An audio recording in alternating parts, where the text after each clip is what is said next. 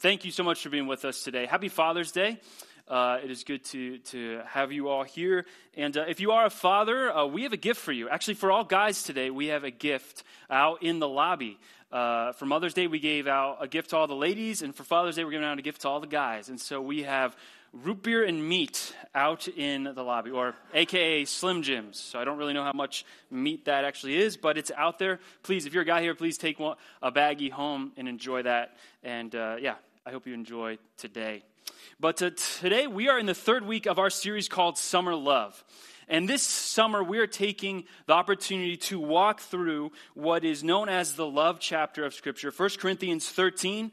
And uh, as we've said each week, this is a common passage that is talked about at uh, weddings. It's read aloud, so you might be familiar with it, even if you aren't a follower of Jesus or you haven't uh, read 1 Corinthians 13 before. You might have heard it at a, a wedding or something like that before. But a couple weeks ago, Pastor Corey kicked off our series, and he helped kind of lay the foundation for what the Apostle Paul is doing here in 1 Corinthians 13. See, in 1 Corinthians 12, the Apostle Paul, he talks about how as the church, we are the body of Christ, and we're called to work together. And there's no part of the body of Christ that can say, hey, I'm more important than this part of the body. We all have to work together. And as the body of Christ, we all have different giftings, uh, spiritual giftings, and whatnot. But as the chapter winds up, uh, I just wonder what was going through the Apostle Paul's mind as he was writing that. Because although he said, hey, none of the, there's not one gift that's more important than the others. I'm sure he easily thought, you know what? These people are still going to say, hey, my gift is better than your gift, or hey, I have this, or man, I wish I had that gift. And so he starts chapter 13 by talking about, hey, it really doesn't matter what gifts we have if we don't have this one quality, and that quality is love. And so he then goes on and he shares about what love is. And so uh, we're going to be we're talking about that this whole summer. And so, just to give you kind of a taste of what the Apostle Paul says in 1 Corinthians 13, verses 4 to 7, he says, Love is patient, love is kind. It does not envy, it does not boast, it is not proud. It does not dishonor others, it is not self seeking, it is not easily angered. It keeps no record of wrongs. Love does not delight in evil, but rejoices with the truth. It always protects, always trusts, always hopes, always perseveres. That's beautiful, isn't it? Yeah, it's beautiful to read those words. But the Apostle Paul didn't want us just to read them at weddings. He wanted us to think about them and to let them permeate our life. And so this summer, we're talking about each of these parts of what love is and what love is not so that we as Jesus followers can better look like Jesus and love like Jesus. So last week, uh, if you were here with us, uh, Pastor Andrew Saunders, who is a, the assistant to Pastor Tim, who, if you know him, he's our Charis Fellowship coordinator. He was here with us, Pastor Andrew, and he shared on the first part that love is patient and love is kind. And what we see as we move then through the, the text, just very blatantly, is that there are things that the Apostle Paul says that love is, and there are things that he says that love is not. And last week, uh, Pastor Andrew Saunders said that, hey, love is God. Love is Jesus. And we see that in Scripture. And so we, we read that passage and we said that God is patient, God is kind, Jesus does not envy, Jesus does not boast, Jesus is not proud. And so when we think about what's an example of this love lived out, the best place to look is the cross. It's to look at Jesus, it's to look at our God. And so today I was thinking, or this past week, I was thinking, what would be a good metaphor or picture for us to think of the opposite. If Jesus is the epitome of love and he's the example we strive after, what would be a helpful metaphor or image for what love is not? And uh, I was listening to a guy named Tim Mackie. He works at the Bible Project. I love listening to him. And he was talking about this passage, and he gave a good image. He was looking out into the amazing universe God has created, and he was thinking about this reality of gravity. You know, there's gravitational pull wherever we're at. We have gravitational pull. This table does. These chairs do. And if you know what that means, gravi- gravity is we're moving other objects, other matter towards us. Now, we're small in comparison to the universe, and so we don't really feel those things. But we do feel it compared to our earth, where our earth, it's constantly pulling us down towards it. It's pulling these chairs down towards it. We feel that gravitational pull. But then the earth itself is also has the moon that's orbiting around it. And the moon itself has a gravitational pull and it's affecting our tides. But then the moon and, and the earth and all the other planets are going around the sun. And so gravity has this incredible power to draw things to itself. But there's one thing in our universe that has stronger gravitational pulls than even our sun or stars, and that, that is black holes. Has anyone ever heard of a black hole? Has anyone ever seen a picture of a black hole?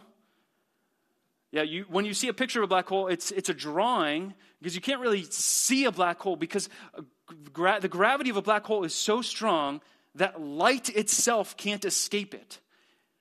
It's so strong that we can't look into it because there's no light that can escape it, that can reflect out of it. It's, it's matter that is so tightly pulled together that everything just gets sucked into it and it stays there. The black hole is just constantly reaching out saying, This is mine, this is mine, this is mine, this is mine. It's just constantly thinking about itself. And as sinful, broken people, that's kind of a good picture of what we are. As sinners, we are black holes of selfishness, aren't we?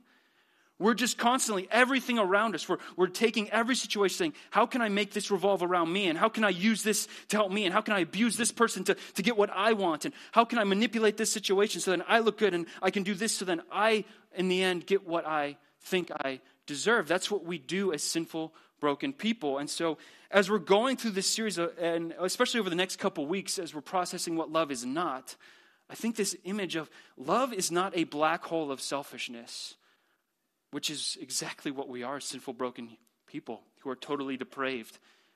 We are the opposite of our God in our sin and selfishness. But the amazing thing is that our God has come to liberate us from that black hole selfishness by dying on the cross for us. So today we're going to start on this path of what love is not. And there's eight things in this chapter of 1 Corinthians 13. And the first thing we're going to look at this week is it does not envy. Love does not envy. Now, I don't know about you, uh, when you've kind of started to think about envy in your life, uh, the first place that I learned about envy was from the Berenstain Bears. Has anyone ever read the Berenstain Bears books before? Yeah? Yeah, if, if you look back there, there's a picture of the book, The Berenstain Bears and the Green Eyed Monster. Yeah, that, that was the first book that I, uh, thing that I remember learning about uh, this idea of envy. And uh, to be honest, I don't really remember learning about envy beyond that. Like, I'm just processing it this week that I haven't often heard the concept of envy or jealousy preached on much or taught much. It's, it's one of those things that I see often in kids. Like it's easy to see a kid on a playground, like, yep, they're, they're jealous. Or a kid at Christmas time, one kid gets a gift and the other kid's just like, man, how dare mom and dad give them that gift? I wanted that. And you just see it in their face. It's like, yep, they're envious. But as adults, and maybe I'm just talking for me, but I can oftentimes feel like as I'm reading through scripture and the concept of envy comes up or jealousy, it's often like, I got that one figured out. Like, I'm good. Like, I read the Berenstain Bears. I'm good. I know that I shouldn't do that. But the idea of envy and jealousy is way more deep and rooted uh, than I think, at least myself, that I give it credit for. And I think it's very strong and a powerful thing. Now, in this passage in 1 Corinthians 13, uh, the word that the Apostle Paul uses for envy, it's the Greek word zelo. And in other translations, uh, it'll come across as jealous, that love is not jealous, or maybe the word covet. And so we have a couple different words that we kind of throw out when we're talking about this idea of envy and jealousy, and they are nuanced, they're slightly different. But the word zelo uh, can be translated in these different ways, and so we need to stop and think about that. What, what when the biblical translators are looking at this word zelo and they're coming up with different words, it's a good, it's a good cue for us to say, hey, what, what's going on here? There's probably more going on.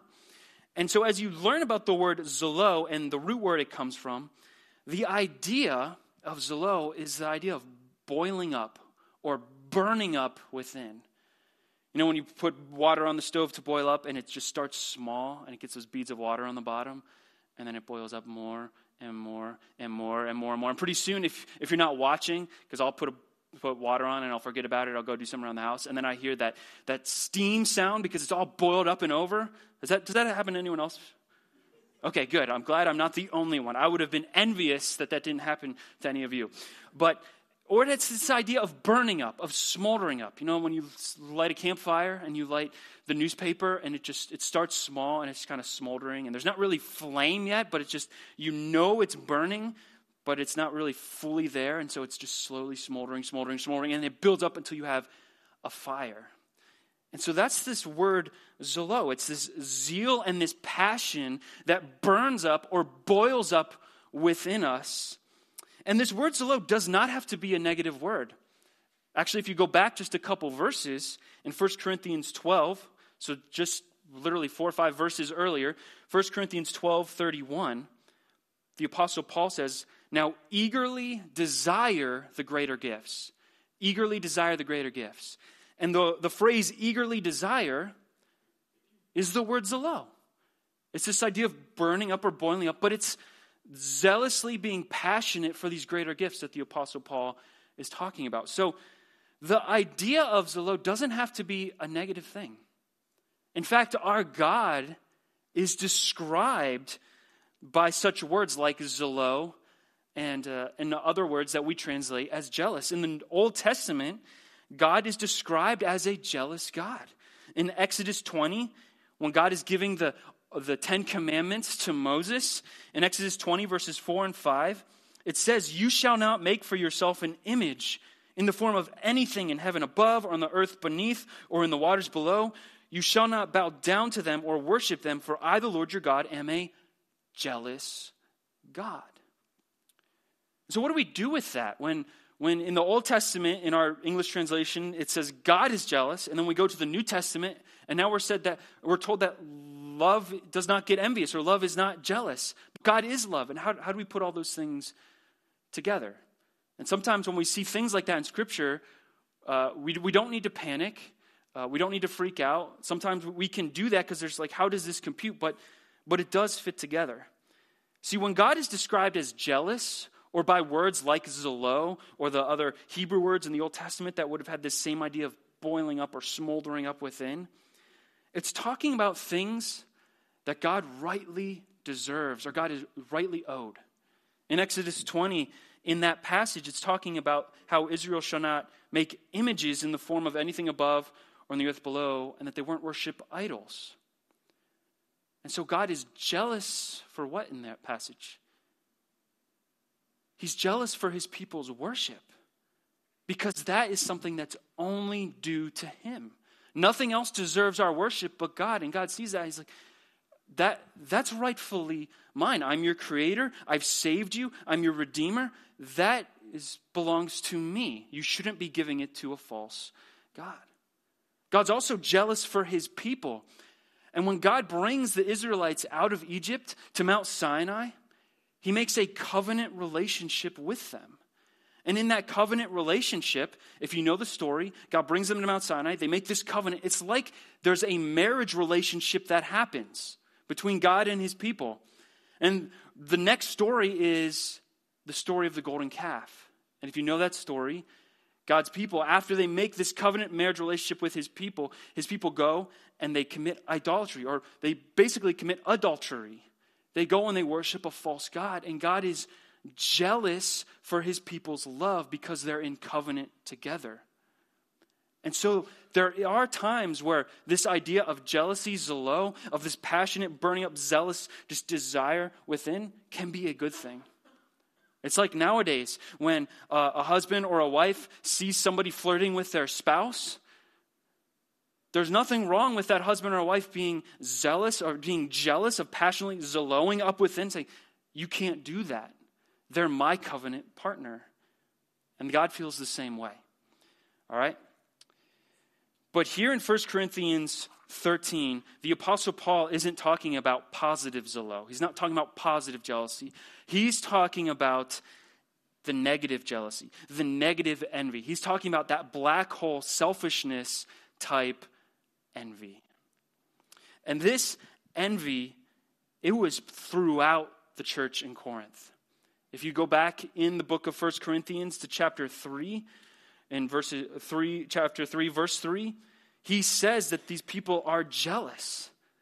So the Apostle Paul knows the hearts of his audience. He knows these people are just constantly just looking at each other and being envious and being jealous. And so this command telling them, hey, don't be envious, love is not envious, had very personal ties to the church in, in Corinth. All right, but let me ask you when you hear the word envy or jealousy, and we're kind of blurring the lines on what they are because the biblical word is this zelo idea. When you hear those words, what, what do you think they mean? Like, what comes into your brain? Just, just think, because we've all heard those words, but what does it actually mean to be envious of somebody?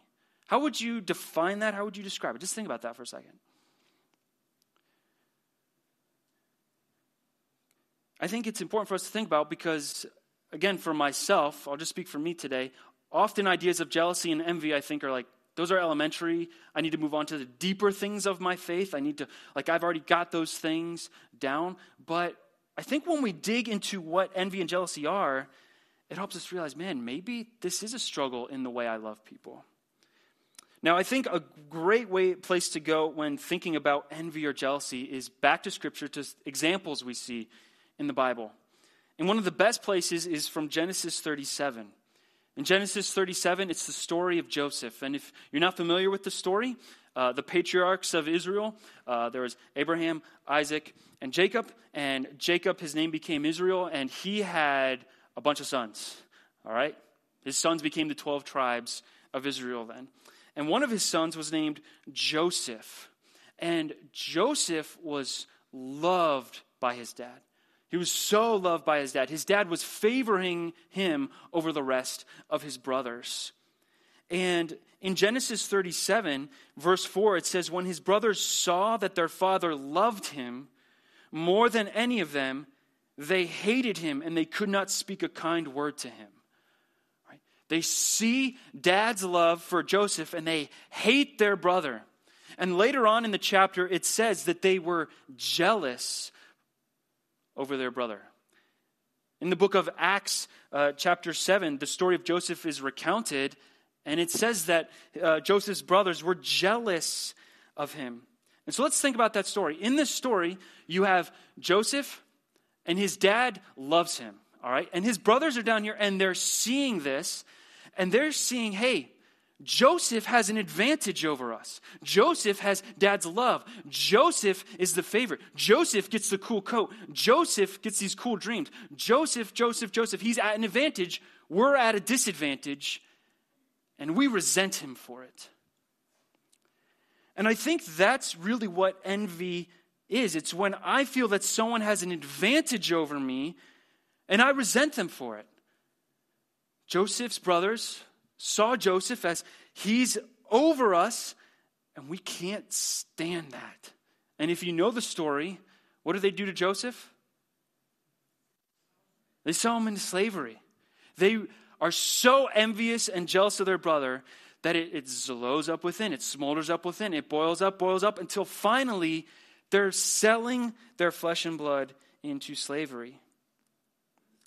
Now, again, this is something I see on the faces of my niece and nephews all the time. It's something I see in kids. But what about us as adults? Is this maybe something that we all struggle with? Now, the, th- the thing is, like, in processing this, uh, my envy has never led me to sell someone into slavery. I hope your envy has never led you to sell someone into slavery, okay? But let me ask you has your envy ever stopped you from loving somebody the way Jesus would want you to? Has your jealousy ever put up a, a, roadblock in your ability to serve someone and love someone the way Jesus has served and loved you? I think this is, for at least for me, why envy and jealousy is something that I can think, ah, oh, I'm good with, is because I, it's, I can quantify. I've never let envy lead me to sell somebody or commit murder or do anything like that, it's a lot harder to quantify. Is my envy stopping me from loving my wife the way I should? Is my envy stopping me from loving my neighbors or my friends or my coworkers or my enemies? the way that I should. That, I think, is a lot harder and a struggle, at least for me. Now, I want to keep just processing what does envy do to us? Just think about what, what does envy do? If you're at a disadvantage to somebody and you resent them for it, what might that resentment do to you? I think it does some pretty ugly things to us. I think it, it makes us ungrateful people. It distracts us from the blessings God has already given us. You know, it's the person who sees their neighbors in the, in the driveway, that neighbor has that new car that you've wanted. It's like, oh, dare they get that car? Like, man, I've been saving for that. And all the while, you're forgetting the fact that you have your own car. And you get resentful of them and you, you miss out on the blessings that you have. Or when you're at work and your, the person next to you gets the promotion and you don't. And you're like, I've been working here for 30 years. How dare they get the promotion and not me? And you forget the fact that you have a good job, that you've had stability, that you have a retirement account, that you, you miss out on all these things. It distorts the, your ability to be grateful. I think it also makes us bitter, hard hearted individuals. It's the single person who, who sees people in a relationship or people who are married and they're just ah, I'm just so bitter at life and at God because I don't have this thing that I want and I resent others. Or it's the married person who sees the single person and says, oh, they have all that freedom. They can do what they want. They can go where they want.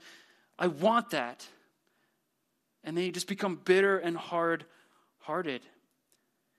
Envy distorts the way we think about life, it distorts the way we think about ourselves. It's the person scrolling through social media and they're like, man, if only I could look like that person. Or, man, if only I could parent my kids like this. And they get envious of all the perfect kids and the perfect parents they see on social media. And they forget the fact that, oh, they're not showing us all the bad things their kid just did. They're only posting the good things. But you know what I mean? Envy, covetousness, jealousy, when we let it take root in our heart, it distorts our whole life. We forget the goodness of God, we stop loving people the way we should. And the, the scary thing is that envy has no limits. There's no limits to envy. We can envy, envy, people at work. We can envy people for their looks. We can envy people for their abilities. We can envy our own family members. We can envy our friends. We can envy our enemies. We can envy people who seem to have all the money in the world, and we can envy those people that, that on social media they just always seem to have the right life and like or we can envy other believers like they have this gift they can serve god this way like envy knows no bounds because remember our sinful hearts are black holes of selfishness where anything we can grab and say i want this this is mine how dare you? And we suck it into ourselves and we want to hold on to it. And in the end i truly believe that envy becomes a form of self-torture. In the end, all envy does is hurt you and the people around you. Because as you're a black hole of selfishness, just looking around, as this person gets the new car and as this person gets the promotion and as this family member gets all the love from mom or dad or your kids favor your spouse over you or however you feel, you just start to become bitter and just resentful and you stop being able to rejoice with others and in the end it just hurts yourself. Envy is not something we should leave for the Berenstain Bears. Envy is something that we need to process as adults. Because I'll tell you what, I'm guilty of it, and I think we all are.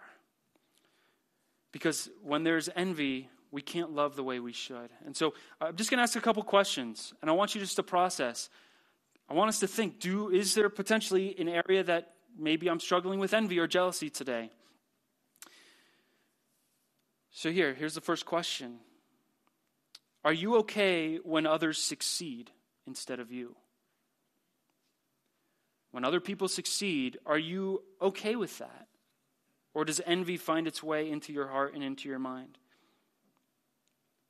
How do you react when friends get more attention on social media than you? When they get the more likes, or they have the better posts, or their life just looks perfect. How do you feel? What goes through your mind when you notice that someone else is better at something than you? I hate that question. Because when I think about it, it's like, yeah, that, oh, that's me. How do you feel when you enter a room and you know these people are blank than you?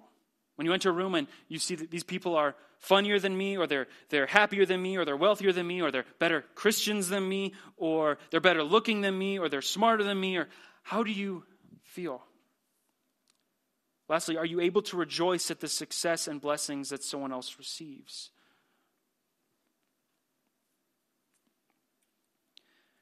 Just think about this. If there was a blank and then it said envy, what would go there? What kind of envy might you struggle with?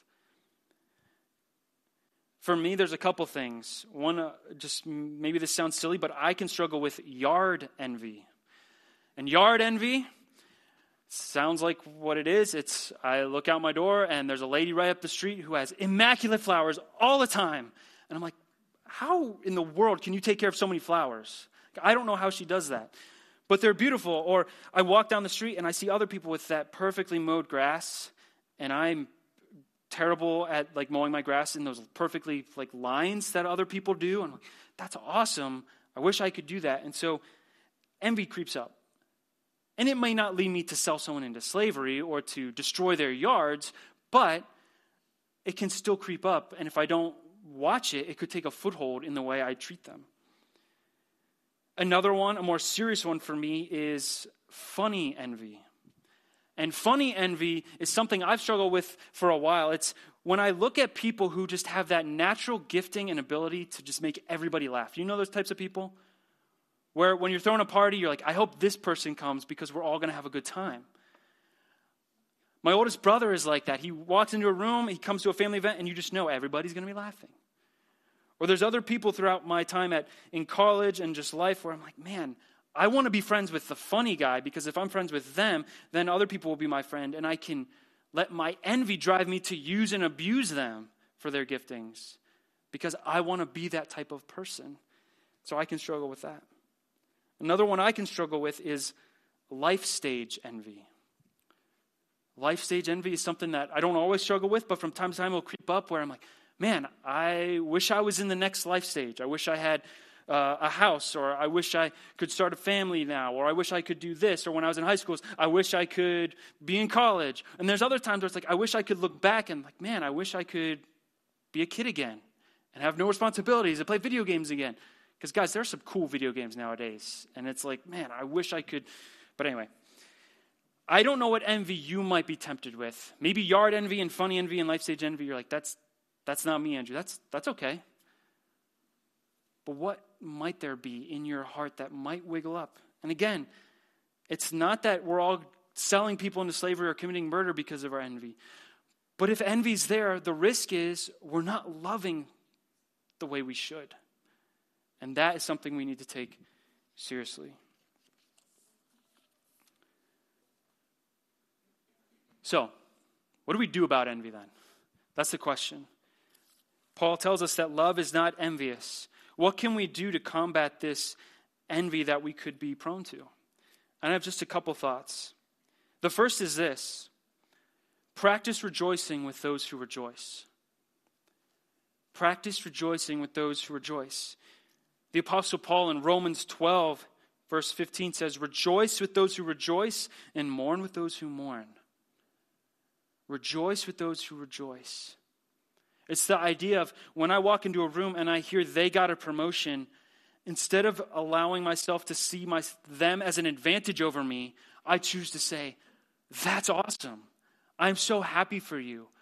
Praise God that He blessed you with that. It's going into a situation where you see uh, that, um, that your, your family member may, may get dad's love more than you or moms love more than you, or when you enter into a, a room and you see this person is just, they're more gifted at this than me.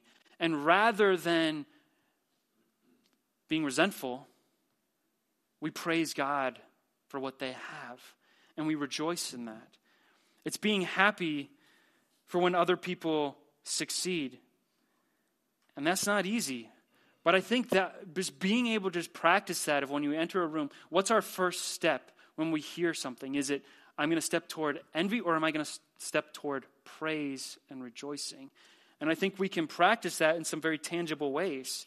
Um, if there's someone that you can struggle with envy, uh, maybe for me, for yard envy, when I walk by that lady's house, rather than keeping all the envious thoughts inside, praise her for her, her yards. Wow, your, your yard looks so beautiful today. And just actively move towards loving her rather than resenting her in my heart. And so maybe there's somebody you're envious of, and you can move towards rejoicing with them. And that's not going to mean, oh, quick fix, we're going to, there's no more envy. But I think it's a very practical way and a biblical thing we should do. The second thing is, I think we need to seek an attitude of gratitude. On the cover of the Berenstain Bear is Sister Bear. He, she's just looking at Brother Bear just with this scowl. And because she is so resentful that Brother Bear gets the new shiny bike and she doesn't. And I'll tell you what, I've had those Sister Bear eyes many times in my life where I've looked around. I'm the green eyed monster. Have you ever heard of that? Someone who's envious is called the green eyed monster. I've been that green eyed monster where I just look around. And when I'm doing that, I completely forget all that God has already given me and I just live in this attitude of ungratefulness. And so I think one of the best things we can do is to constantly come back to God in gratitude and to thank Him for all that He has given us. Because when we think about it, He has given us a lot. Just look to the cross. Look to the fact that He gave us life.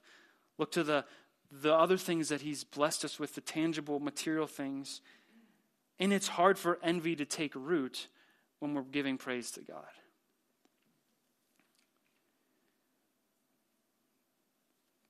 The last thing I want to say about dealing with envy, though, is this that we can't, in order to really deal with envy, we have to locate the source of our envy and not just the object of our envy. What do I mean by that? The object of my envy, of my funny envy, is the person who I think is way funnier than me and who gets everyone's attention. Or the object, maybe, of your envy is that person who you think has the better looks than you, or has the better job than you, or the better house than you. That's the object. It's the thing outward that we're, we're craving or the person we're resenting. But the source, the Apostle Paul taught, or, or excuse me, in the Gospels, Jesus talks about the source of where our envy comes. And this is Mark chapter 7. And I would encourage you, if you're going to walk away from anything today, go home and read this passage and think about it. Think about what Jesus says about where our sin comes from. It's from Mark chapter 7, verses 20 to 23. Jesus has just talked to the religious leaders about, they're talking to Jesus about what defiles a person. Because they're seeing Jesus' disciples do all these external things, and they're like, that's defiling them. And Jesus actually, what defiles a person is this. He says, what comes out of a person is what defiles them. It's from within, it's out of a person's heart that evil thoughts come, that sexual immorality comes, that theft comes, that murder comes, that adultery comes, that greed comes, that malice comes, that deceit comes, that lust comes, that envy comes. It's from our heart. And that shouldn't surprise us because we're black holes of selfishness as sinful, broken people. We can't love the way Jesus loved until we, we realize that, hey, I need a heart change. I need the grace and mercy of Jesus to transform my heart and help me to live the way Jesus lived. And so there's all sorts of practical things I think you could do to deal with envy or jealousy. If you're envious of a certain house, don't drive by that house. Or if you're envious of people on social media, maybe get off of social media for a while. Those are all good practical things. But in the end, we're not going to love the way Jesus loved until this gets dealt with. Until we ask Jesus to change our hearts. And if you're a Jesus follower today, if you've taken that step to invite Jesus into your life, you've started that process, but it's not finished for any of us yet. And so throughout this life, we need to constantly be coming back to our Savior, asking Him to continue to work in our hearts. And so the last thing I would say is zealously pray and patiently wait for God's help. If you're struggling with envy or jealousy, first of all, that might be a battle you fight all the way to the grave. But you may still be able to love people the way Jesus loved you if you're seeking to pray zealously. Instead of negatively zeloing other people, why don't we positively, eagerly, zealously zelo after our God and ask Him to help us with this, with our hearts? And so I'd like to encourage you to do that this week, to evaluate maybe where envy is in your heart or jealousy, and to not just take practical steps, but to actually come before our Savior and admit that and to ask Him zealously, zeloing after Him, passionately asking Him to help, and then patiently waiting for Him to help. Two weeks ago, Pastor Corey said, Love will always move me from the center of attention in favor of someone else. Love will always move me from the center of attention in order to favor somebody else. And that's a really hard thing to do if we're not asking the Holy Spirit, we're not asking our God to help us with that. Because again, our sin nature makes us those black holes of selfishness. But our God is more powerful than our sin, correct? Yeah. And his love is more glorious and more good than we can ever imagine. And he can work and transform our hearts. And so today, this coming week, I want to ask what does love require of you this week? What does love require of me, of Andrew this week, in order to say no to the envy and jealousy in my life? Because love does not envy. And so I'd encourage you to process maybe where you're at in life right now because maybe you're struggling with jealousy and envy more than you realize. And maybe you're not, and that's okay. That's awesome if you're not. But maybe you are. And remember, jealousy, envy, looking out, resenting other people, it's only self torture. It blocks us from loving people the way Jesus has first loved us. And I'll tell you what, if you're here today and you're not a follower of Jesus, the love of Jesus is worth knowing. It's worth knowing and it's worth emulating. And if you're here today and you are a Jesus follower, please, my, and I'm saying this as much to myself as all of us, we need to stop and evaluate do we love the way Jesus loves? Because in this life, we're going to struggle. We're going to be black holes of selfishness. We're going to use and we're going to abuse people. We're going to manipulate situations to try to find our own happiness. But the reality is, the only place we can find true happiness is in the love of Jesus, in his grace and mercy. And when we realize, I need to be redeemed from my black hole of selfishness, and I need to go seek others and love them the way he has loved me. So, what does love require of you and me this week? Let's think about that and let's go forth and live like Jesus.